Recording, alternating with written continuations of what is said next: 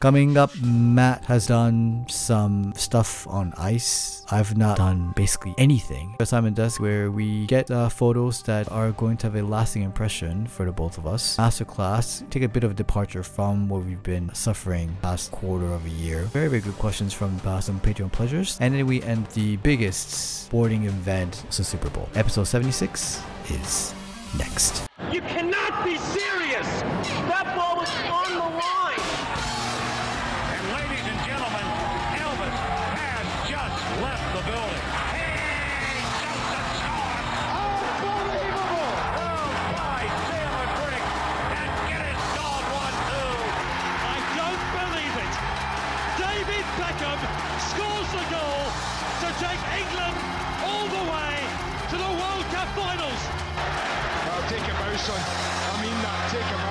Konnichiwa, this is U-Vocal.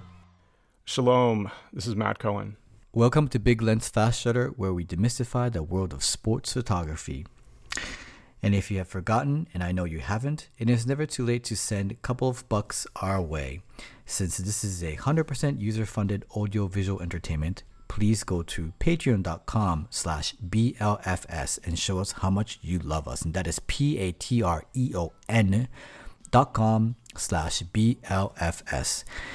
Because we're here to make you a better sports photographer.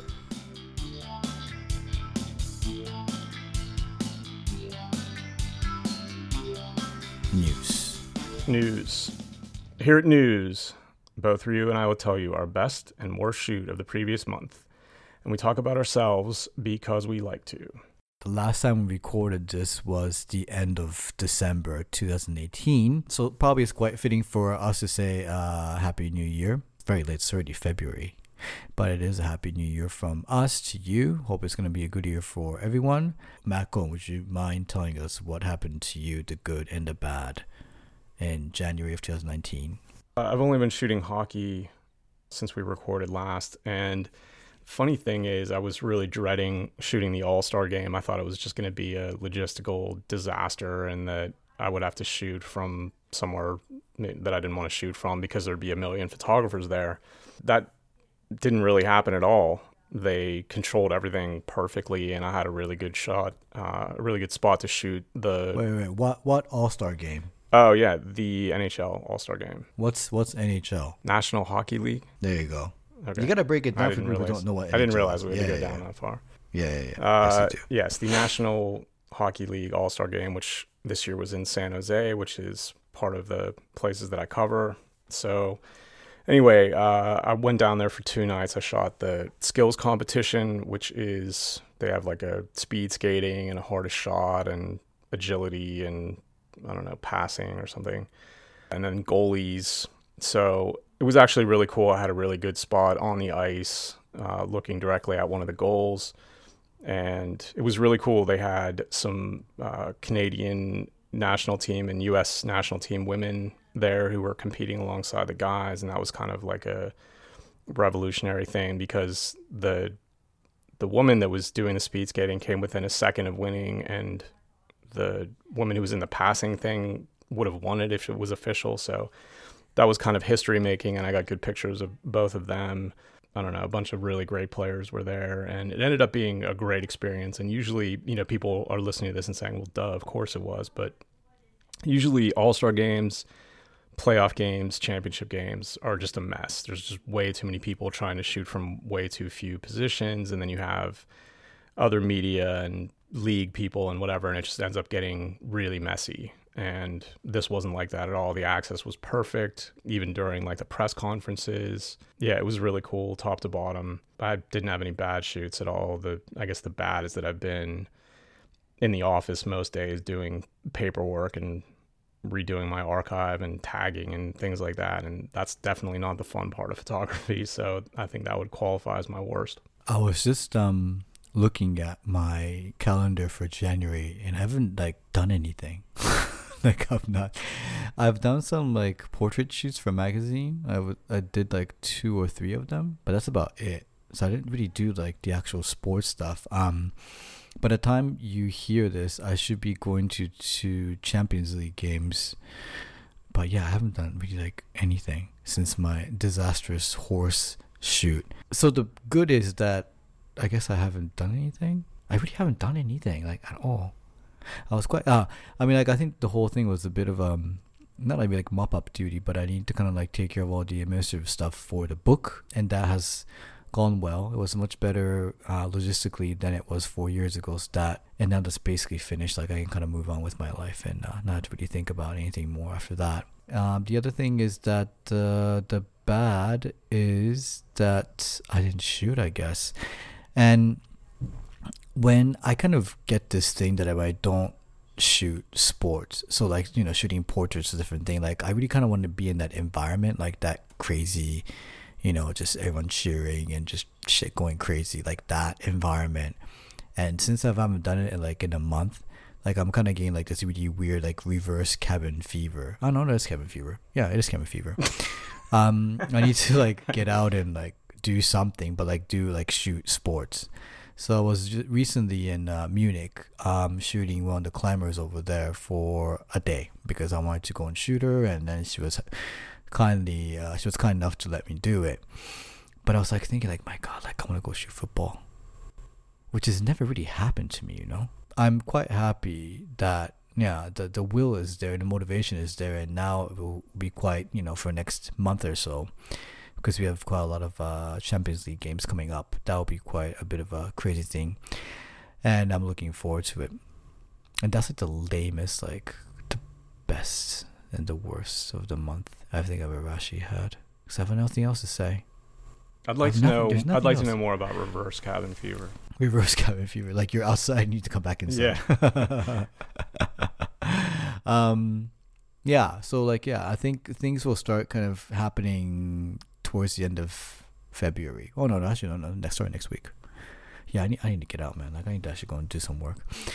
But I do actually have some like plans for the future. I will do a high school football shoot, like I did like a couple years ago. Like I went up north in Hokkaido, which is a very cold part of Japan, and I did it.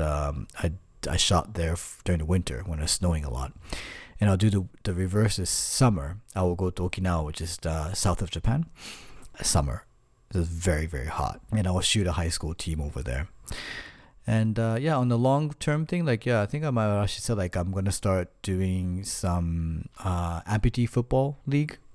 Because they will probably most likely be in the next, not the next Olympics, but the one after, which is in Paris in 2024. So Matt will probably be dead, and I'll probably like be half dead by then, so we don't know if we're gonna actually be there, but yeah, that's my plan. And that's about it though. I don't want to actually drag this on any longer because there's so much great stuff we have to talk about. So hold on to your iPhone speakers, hold on to whatever like listening device you have.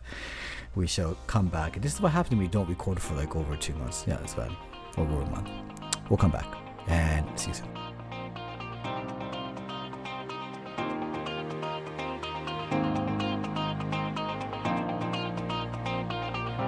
Give you an assignment and you show us if you've been listening. Don't doze off and show us that you've been an attentive student or a bad one. Before we get to this penultimate colors section of assignment desk that we've probably done it for like basically quarter of the year. We've been doing the same assignment desk. Matt has some announcements. I have some announcements, and then that's it. So Matt Cohen, your announcement. Yeah, I'm going to be doing some more workshops this year, so if you're interested in coming out, the next one is going to be in April, and it's going to be in California at a school for kids and, I don't know, I guess adults too, to learn how to ride bulls and horses, bucking horses that is, in Marysville, California. It's April 22nd and 23rd. I did these last year. They were some of the best things that I did last year. Just watching people learn and getting to teach hands-on was really one of my favorite things I did last year. This school is great. It's a whole day or 2 days if you want, and you get right up close, outside the fence, but shooting through the fence, you know, all the bucking horses and bucking bulls that you can possibly shoot. And if you want to come to these, if you want to get more information, you can go to mattcohenphoto.com/workshops. and sign up for more information there.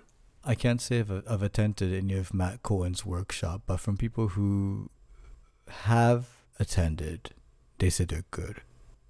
So, and I trust these people. So, yeah, if you're in the area and if you want to learn from the Matt Cohen, who might die by the time the Paris Olympics is there, probably it's one of the few times you're going to be able to actually learn from him, because you never know him, you know? You got to kind of like live for now. So please go to mattcohenphoto.com and yeah, have a chat with them and see if you can get in.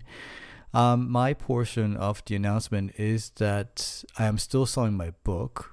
So just so you know, it's nohands2.com, and this is the World Cup, so football, soccer, that was held last year in 2018, blah, blah, blah. The other thing was Critical Beatdown. So Critical Beatdown, like, we haven't had it for a while. No idea why, because I think it's one of our best services that we offer. It is expensive, because compared to what you pay for Patreon every month, which is $10, this is $100 upfront. And what we do is that you give us about 10 to 15 photos, your best portfolio images, and then we will talk about it on video. So it's only your photos, and we'll talk about it. So 10, 15 images, about like an hour or so. But it doesn't have to be your portfolio either. It can be specific sport. It can be something that you were trying. It can be any 10 or 15 pictures you want. There's no, we don't limit it as far as the scope. Yeah. And it's like a beefed up version of Training Ground. It's only, we just talk just about you for like an entire hour. And my God, that's a great thing. You know, someone just talking about you all the time. So if you are interested, you can always email us at helpme@biglensfastshutter.com. Yeah, usually we make these public. For I don't know, reasons that we're not going to get into, we couldn't make this one public. But I did want to share a little bit about the photographer and what he said after he watched it. He said, "As a longtime BLFS fan, I knew I was going to get dinged for cutting off limbs or for the goalie's face being not totally sharp, etc. As usual, however, I did not foresee all of your comments. And this is what makes BLFS worth the cost of admission for me. I will absolutely be working on your suggestions. I think this is the important part. Only Ryu and I know what's going on in our heads, and only we can provide our experiences, you know, to the critique. So you can listen to us and you can say, oh yeah, I know that I cut off a limb here, and you might fixate on that, but you also might not realize that the rest of the picture has problems, or that the rest of the picture is awesome and all you need to do next time is not cut things off awkwardly. So, you know, for a Training Ground where you only have one or two pictures in there, there's a limit to really how much help you can get for something like that. The reason we charge for this is that it's specific to you, and you're going to get a breakdown of all of these pictures. And it's not just we like this or we don't like this or do that. It's really a breakdown. Like, we take apart the picture and show you what's working, what's not working, and things to think about for the next time. And so while it is more expensive than if you just support us on Patreon, I would say that it's far, far more valuable to have somebody actually breaking down these pictures and saying, this is what you need to do differently. This is what works. Synthesize all those together, go out the next time and show us what you have, maybe in Training Ground after that. But there's, you know, this is the kind of thing where if you're shooting something new, if you're trying something new, there's really no better way to figure out if it is working or isn't working and get you further down the path than doing a Critical Beatdown with us. So that's it about with Critical Beatdown. Yeah, you can always just contact us and discuss, you know, how you actually want this to be done. We encourage people to actually come out public with Critical Beatdown, so everyone can basically like see like what we have to say about your pictures. But we do want to make our clients very happy, so if you decide not to make it public, that's absolutely fine as well. I know that's not it, because we need to do Simon's desk.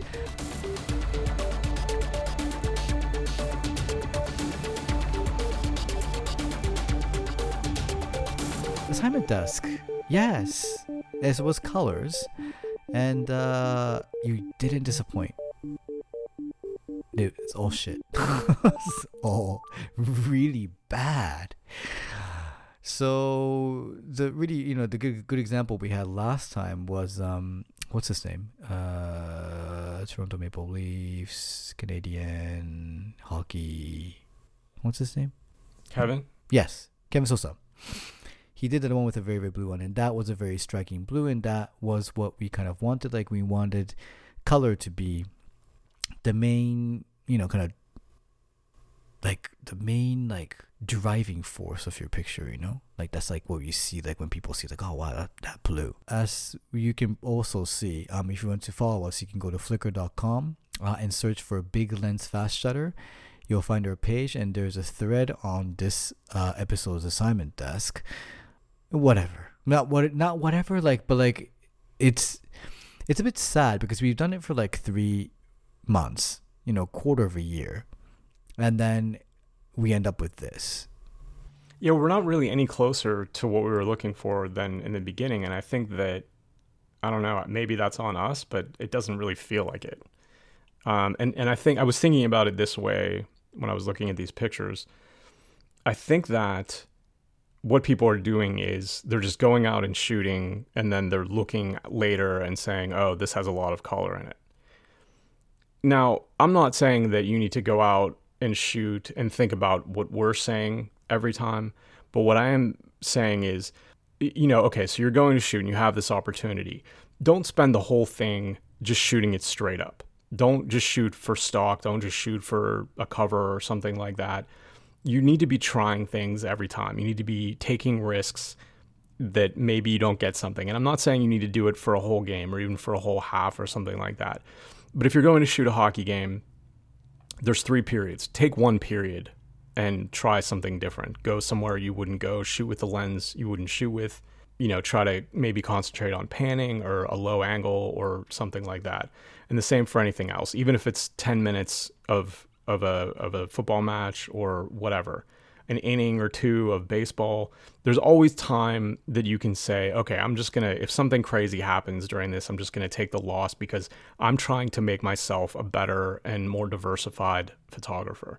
You can't just go out and shoot and then hope you got something that's exceptional after. You really have to put the work in, and putting the work in definitely means taking a risk that you're not going to get a straight up action picture while you're doing this, right? So a good example, when I was, I don't know, not first getting started, but trying to make the jump from competent photographer to good photographer. I went to, I think it was an Earthquakes soccer game, and it was a really boring game. There was just 2 teams that weren't, I don't know, they just weren't interested in attacking at all. And so what I did was I just put my camera on like a 20th of a second or something like that and just shot a whole half like that. Just not even necessarily panning, just accepting the blur or panning, you know, against the run of play or something, just to try to get something a lot different.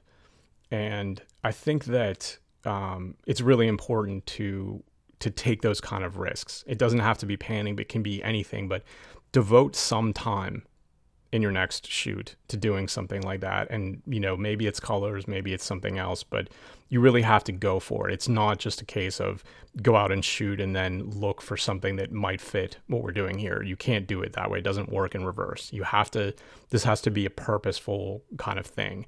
And what I'm seeing here is there's no purpose really to any of this. It's just what you would be shooting otherwise, you know, like a motorcycle going around a snow track or something like that. There's the only color is the helmet. Well, that's where you would expect the only color to be. I'm talking about getting up close and making the whole thing about the helmet, or making the whole thing about the background where there's no color and just a tiny little bit of color somewhere. Like, you really have to look for the edges of all of this, because that's where the interesting stuff is going to come. And I'm not seeing any of that in any of these entries. All right. Well, that's enough, really, because I don't even want to get into it. Yes, you guys are full of disappointments, and that's good, you know, like, I mean, like, without disappointments, like, we wouldn't have a business doing this podcast, actually. So yeah, please do continue. We are gonna come back to this, you know, for sure. We're gonna come back to it. Not right now, but, you know, I don't know, save up a couple months of shoots and actually go out and try to get pictures that would work for this, and then you can put them in when we do it another time. But I want to see people taking more risks than this. It never fails that people are happy with the most basic of pictures, and they stop there. You really have to push through that if you want to get noticed, if you want to do something that people are going to talk about, that people are going to not scroll past. And that's really what all of this is now. Everybody's looking at it on their phones. Everybody's scrolling through feeds all the time. You are not going to get people to stop if the only color in the picture is somebody's helmet from 40 yards away or something like that. It just doesn't work like that. Like, you have to make pictures that grab people's attention. And those pictures are found when you're taking risks on the edge, not when you're just making straight up action pictures. I promise this is the case. That's it with assignment desk. But I just also wanted to thank, there were some new Patreon pledge people. And I wanted to say thank you to Robert Dahlberg or Bob Dahlberg or Bobby Dahlberg. Thank you, Robert. You're a very, very nice person. Thank you much. We really appreciate it. Also, Doug. And Doug is just Doug. Like Pele. Ronaldo. Yeah, like Pele. Couldn't think of anyone else. Or Zico. Just Doug. So, Doug, thank you very much. I really appreciate it. If you are interested in giving us money, because we do such an excellent job of making you feel like shit on a Monday morning, please go to patreon.com/BLFS, and that is patreon.com/BLFS. And now, next month, or this month's really, assignment desk is Matt Cohen. What is it? Symmetry. Not cemetery, huh? Not like when people go to die or something. Like, no, not that. Just like, you have to explain it now, Matt. I don't know. If somebody's playing a sport in a cemetery, we will also accept that. Absolutely. Yeah. Okay, so originally this started out as balance. I think that people don't understand that, if you have a picture that has something on one side and you have just a bunch of empty space on the other side, it's probably not going to look as good as it should. So I was thinking about, the composition of it and arranging things in the frame, and Ryu decided that we were going to kind of further that and talk about symmetry. So what we're talking about is when either the top half of the frame looks like the bottom half or the right side looks like the left side, any way you want to do it, diagonally, it doesn't matter. But what we're talking about is things that look the same on one side as they do on the other side, like a visual echo kind of thing. Or if you're just looking at a picture of one person, that's one thing. But if you're looking at a picture of two people and those people are the same distance from each other and the same distance from the edges, it looks neat and clean. I call these kind of architectural pictures, where you're building the picture out of parts and you're building it so that it looks, aesthetically pleasing, and it's balanced and symmetrical. And that's what we're talking about here. So does that mean that it needs to be a sports action picture? No, it definitely doesn't. Just as far as symmetry goes, an example from one of my recent shoots at the All-Star Game, one of the skills competitions was you had to take a puck and weave in and out of these little cones. And the cones, I was framing them so that the cones ran along the bottom of the frame, and they stopped on one side and they stopped on the other side. And I was trying to get the player to be right in the middle of all of this. And sometimes it worked and sometimes it didn't work. But you're taking, it could be the goal, it could be the hurdle and the steeplechase, but look for places where you can get symmetry. Like the most basic one of this is two players, right? But see if you can push beyond that, see if you can make it three-dimensional, see if you can use symmetry with two things that aren't exactly the same, like a player. And, if you get really low, it could be a player on one side of it and a cone on the other side of it. But what we're looking for is pictures that, and again, it doesn't need to be an action picture, but pictures that are about sport that have some kind of symmetry to them. And this is definitely something that you need to plan for. You're not going to get this accidentally, I don't think.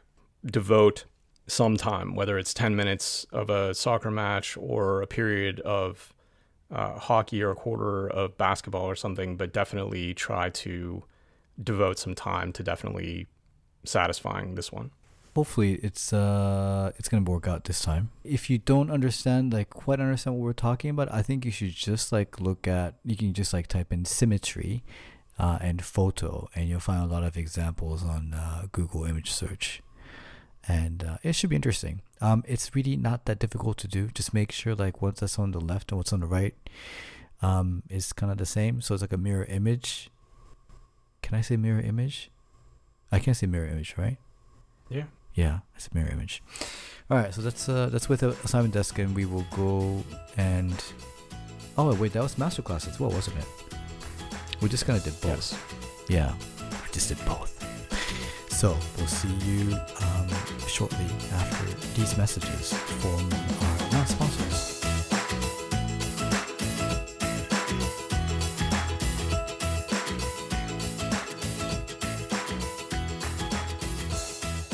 This is your time of the month to ask us questions for free if you've been paying money to us.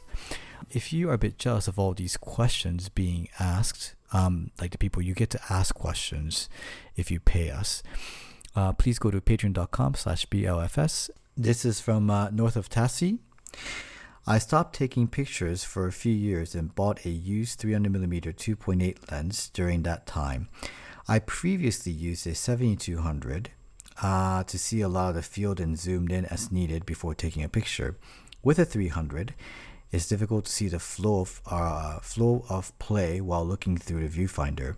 Therefore, I'm reacting instead of anticipating. Can I please ask if there are any tips for amateur photographers trying to learn to use longer fixed lenses? Thank you. It's a really good question.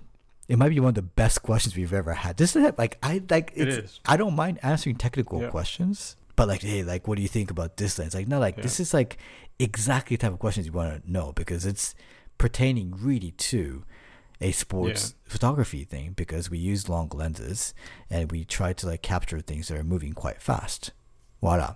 So Matt Cohen, we've covered long lens technique. I don't know, in blog posts or in previous podcast episodes, but years ago, like very, very early in the run. So we are going to answer this, but you can go back and look through the archives for long lens posts. This is a great question. I agree with you 100%. I had also shot with a 70-200 for quite a while before I bought my first longer lens.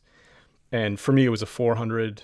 I got a 400 before a 300, but it's all the same, really. And it is difficult, no question about it. If you're used to shooting wide and seeing everything and, you know, being able to compose that way, going to a significantly longer lens definitely makes that difficult. I think the most simple way I can say to do this is have both of your eyes open. So you're looking through the viewfinder, but don't close. You're not, like for me, I look through the viewfinder with my left eye. I'll leave my right eye open also, so that I can kind of see the other things that are happening outside. So I've trained myself to be able to incorporate data from, two different perspectives at the same time. This definitely takes practice, no question about it. But if you do this, it gives you kind of, well, certainly a much wider perspective. So you're kind of matching that 70 millimeter look if you're looking out your non-dominant eye. And so you can kind of see which direction things are moving, and that you can start to incorporate that. There isn't, I can't snap my fingers and say, oh, just do it this way, just flip this switch and do it. You are going to have to either get better at anticipating what's going on just by body language or something, which I also do from time to time, trying to read which way a horse is going to go or which way a rider is going to go or something like that. That comes with experience, but it's also experience teaching yourself how to figure out the cues, I guess is the best way to do it. The cues of which way the action is going. And for me, looking through my non-dominant eye over top of the camera was definitely the way to go, because, if you can teach yourself to see what's going on in the viewfinder and also outside of it, that incorporated together, those things can make you more efficient with where you're pointing the lens and how you're composing at that point. And I guess the other thing is figure out where your hand, you want to have a hand on the lens and a hand on the camera at the same time, right? You don't want to have two hands on the camera. It just makes it more difficult to make those fine kind of adjustments. And this is also a hand-eye coordination thing. So you have your right hand on the camera body itself and your finger on the shutter button. Some people put their hand on the top. Some people put it on the bottom. Some people hold on to the side of the hood.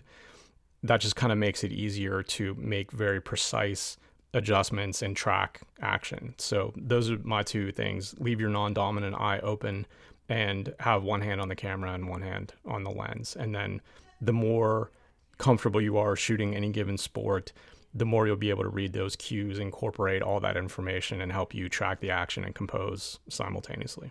I started out with 300 and I moved to 400 just because 300 was too short. I still miss it because I'd like to have a 300.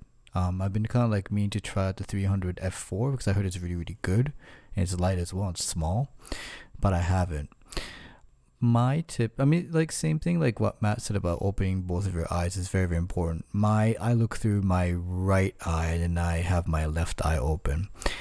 It's also like kind of important to like understand like how the game works, the game that you're shooting, whatever it is. Like, I don't know what you're shooting, but if you know it very, very well, you can, because you said you're reacting instead of anticipating. So you need to like probably figure out a bit more about the game in itself, so you know what's going to happen next before it happens. Obviously, it's not going to be 100%, but if you understand what's going on, you can really anticipate a lot of things and make your life a lot easier.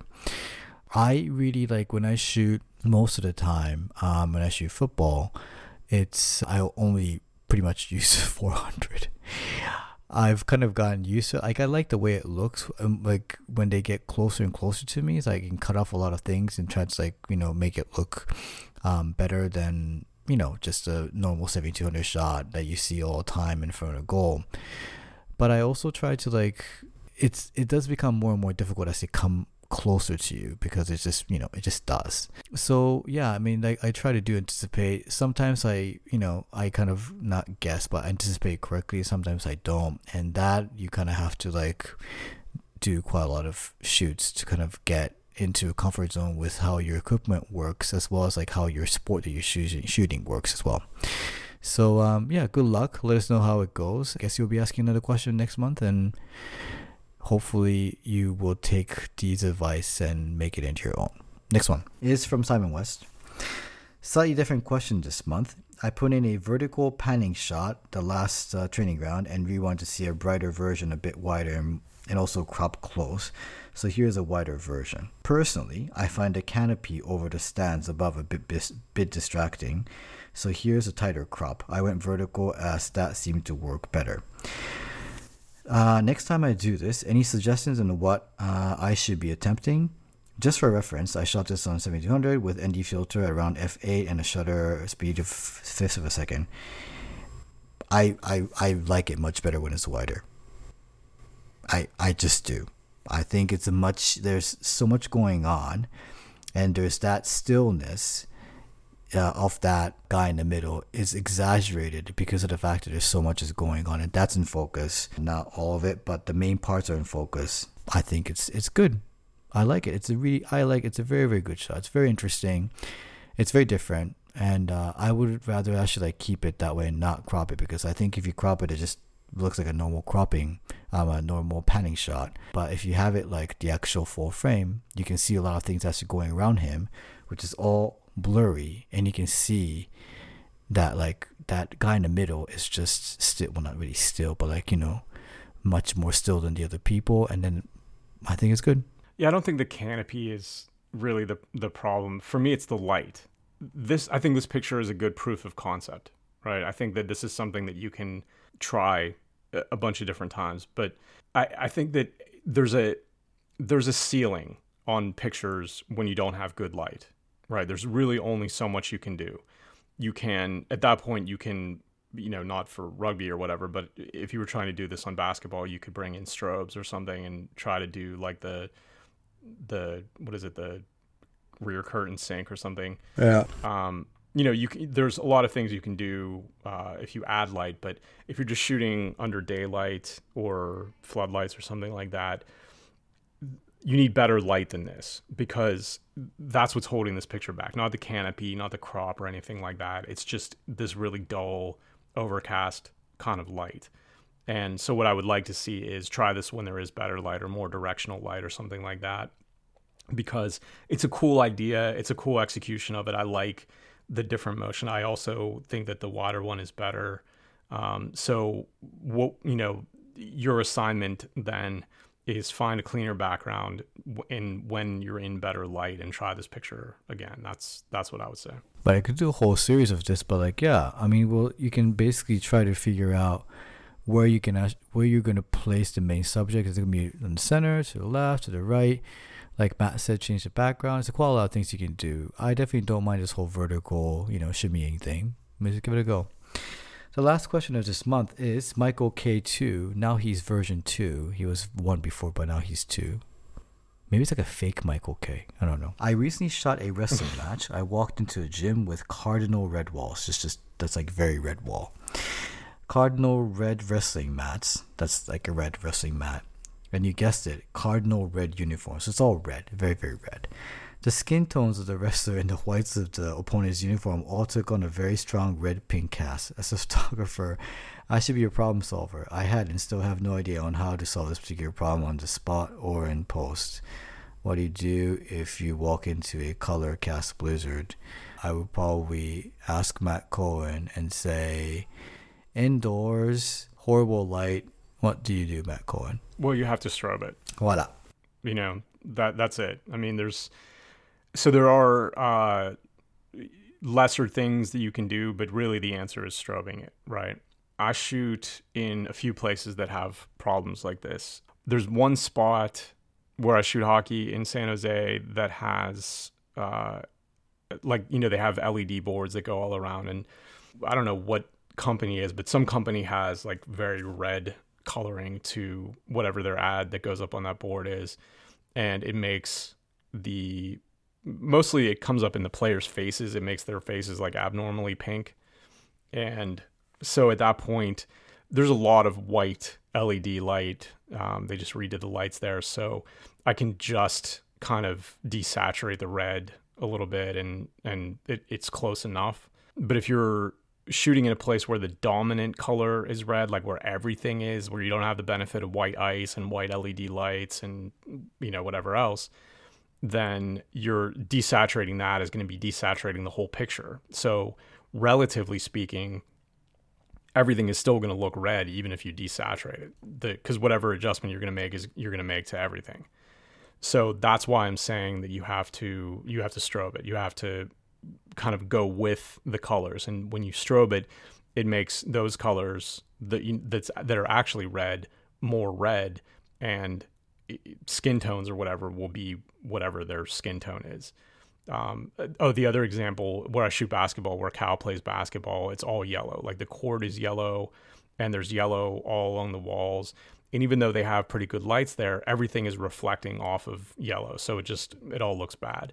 And consistently the only person that gets clean pictures in there is the one who shoots for the team who has strobes. So even, you know, at major Division I college sports, they're still using strobes inside because that's really the only way to solve it. Wrestling, if you can get the permission to do it, should be the easiest thing in the world because it's a really defined space. Like, you're not doing a whole gym or something like that. You're really just doing what's going on in the middle of the mat. It should be easy to do with, I don't know, you can do it with one, even speed light. If it was off camera, 2 or 3 would be better. But you need to get comfortable doing stuff like that. I think there's a post I did about how I strobe high school basketball with just speed lights and a couple light stands and some wireless triggers. So that's really the answer. I wish that there was something, you know, magical in Photoshop or whatever, but when you have that dominant color and it's just bouncing off of everything, you're really stuck. That's just how it's going to be. And that kind of... No, it does actually wrap up everything for pledge cues. If you want to ask us questions, we are open to answering them every month. Please go to our Flickr group page, so flickr.com, search for Big Lens Fast Shutter, and you'll be able to actually find a thread that says something like pledge cues, questions, episode, blah, blah, blah. So the next one will be episode 77. That's it. And the next section will be the last section. I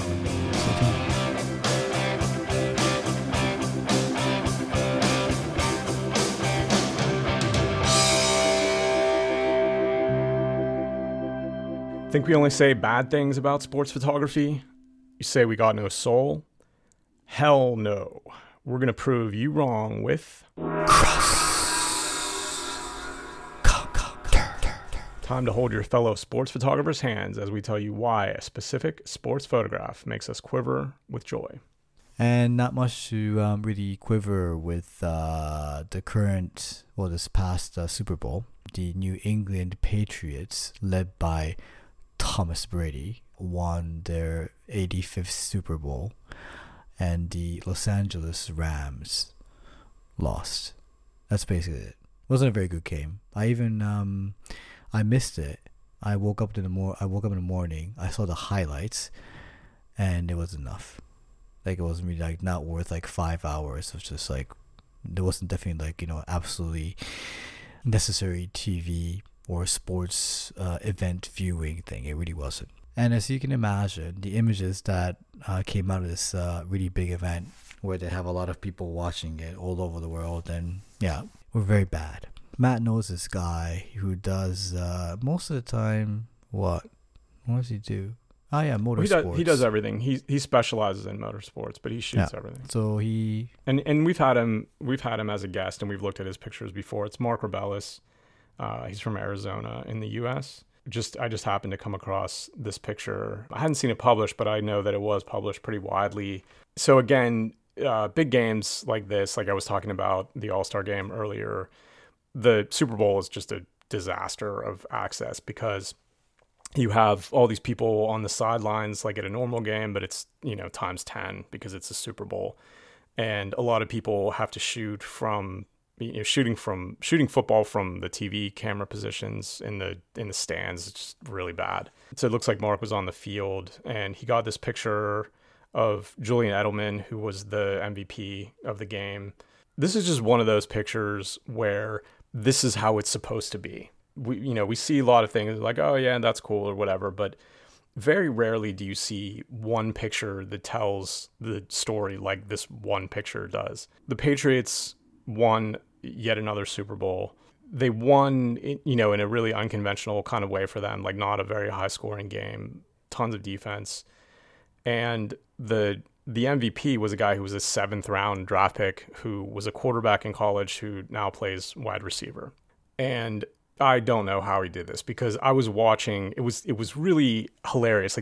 I said this on Twitter while the game or after the game, that the post game scrum was better than the game was itself. It was definitely more exciting watching the reporters try to get to Tom Brady to interview him and Belichick and whatever. It was just absolute pandemonium, and sideline reporter for CBS had her mic live the whole time, so you could hear her getting jostled around and telling people to get out of her way, because she, as the rights holder, they have the first crack at whoever they want to interview, and they wanted to interview Brady. So it was just a disaster. There were just probably a couple thousand people on the field while this was all going on. I don't know how he did this. I guess we should probably talk to him at some point, but he managed to get a very clean picture of the MVP of the Super Bowl basically by himself, and he did everything right. He got low. It's a wide picture. I'm guessing 14 to 24 here. Confetti in the air, and this guy bending down looking very, very pleased that, that he did this. And, I guess there's a little bit of, is this real kind of going on here, but just the way that it's composed and the way everything is going on, and how important of a picture it is, given the fact that it is, again, the Super Bowl, and he's a very unlikely Super Bowl MVP. There's just a lot of weight on this picture, and he pulled this off exactly as well as he possibly could have. I like to take pictures from quite low angle most of the time, because it's just kind of how I always envisioned pictures to be. When you're shooting it from an angle that normal people actually don't get to see it, or even the TV don't get to really see it, and he gets down very, very low, and that kind of gives you a bit of a grand type of look to the whole thing. Even if you don't know what was happening, you kind of get an idea of what is going on. I mean, if someone said oh, does he look sad because he just looks like he just lost the game? You could, but you could actually also just kind of tell there is something going on, and that really is the fact that the photographer was there for the right moment, and he actually just he didn't take it just from the front, not straight up. He took it from an angle, so there is that whole the what's the ticker tape thing? What is it called? It's the ticker tape. Yeah. Confetti. The confetti, and then, you know, just like this whole atmosphere that he got. And that is, you know, that's what you really need from these things. You need to kind of like just be able to actually tell a story. He did exactly that. And in an event like this, like, I don't know how it is with Super Bowl, but it usually is like for any big finals for a very big sporting event, it's very difficult to get closer to the players, especially like of one who won the MVP for the game. Like they usually get mobbed and everything. But if you ever get to shoot any sort of like event where it is a final, and there is a big winner and a big loser, these are the type of shots that you really have to go looking for, because you need to be able to actually tell. You don't be obviously thinking in your head, like, I need to be able to actually tell a story of what just happened in a single image. And these are the type of images that, yeah, you should be aiming to take. A couple more things about this. First of all, I guarantee you that he's happier about this picture than any action picture that he made during the game. There's no question. I would bet every single cent that I had on it that this is the picture that he's most proud of from this game, and it's not an action picture, right? The other thing is that this picture is timeless. You're going to be, people will be looking at this picture in 50 years, just like we look at the pictures of, you know, like Muhammad Ali celebrating or whatever. This is a Super Bowl. This is a Super Bowl MVP, somebody again who was like a 7th round draft pick or whatever, and it's a perfect picture. And then the other thing that I'll say is look on the right of it. Hopefully everybody will actually look at this picture that we're talking about. It'll be linked on the blog post for the podcast episode. But look at the guy, the still photographer, who's on the left side of the frame. This is the difference between history and nothing. This is the lens that you have to go to do this. You cannot just walk around and shoot what you see. You have to be crafting the picture. And so that guy who's on the other side, his picture is going to be nothing. It's going to be a joke compared to this, compared to anything. This is where you have to be. And this picture, you know, part of what makes this picture such a good tool for teaching is look how low it was. The camera was literally on the ground, aiming up when he did this. If this picture was not even just straight on, as in having half of him on one side and half of him on the other side, you know, like literally straight on, but if it had been higher up, even like if it had been like at shoulder level or something like that, it wouldn't have been as good. It had to be this low so that you had more of the sky and more of the confetti in there. Like look at that piece of the red confetti that's up in the upper right. Like all of those things are working to make this a great picture. And then you compare and contrast that with the guy who's just standing shooting at his eye level at somebody who's on the ground, who's, you know, like 3/4 behind him. That's the difference. This is what you need to do to get this done. And I still don't know how he did it, because, you know, you would think that he would have been mobbed at this time, but whatever he did was the right thing. And this picture is perfect. And there you have it. That's it really for cross country. We actually couldn't find anything else that was good from Super Bowl, and this is only one. Like if you just search for like Super Bowl 2019 photos, you can see how shit the pictures are, and that's why we've had a very difficult time actually finding anything. So sorry, out of all the photos that were taken in the Super Bowl, this is really the only one that we can possibly like talk about. So I apologize on behalf of all the shitty photographers out there. That's it. So I guess see you next month. Yes.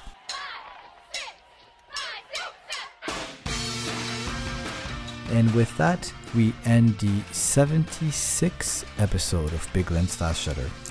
Can't do this without you, my beautiful listeners, and obviously Rob with 2 B's, our wonderful producer extraordinaire. Even if you're not as evil as Matt Cohen, please go to our Facebook page and like us. Better yet, do that and subscribe to our blog at biglensfastshutter.com so that you won't miss any of our latest and greatest hits. And if you love us even more, and you can send us money by going to patreon.com/BLFS, and that is patreon.com/BLFS. To recap, Patreon, Facebook, and subscribe to our website. And we have Twitter as well. Rinse, repeat. Love us more. See you next month.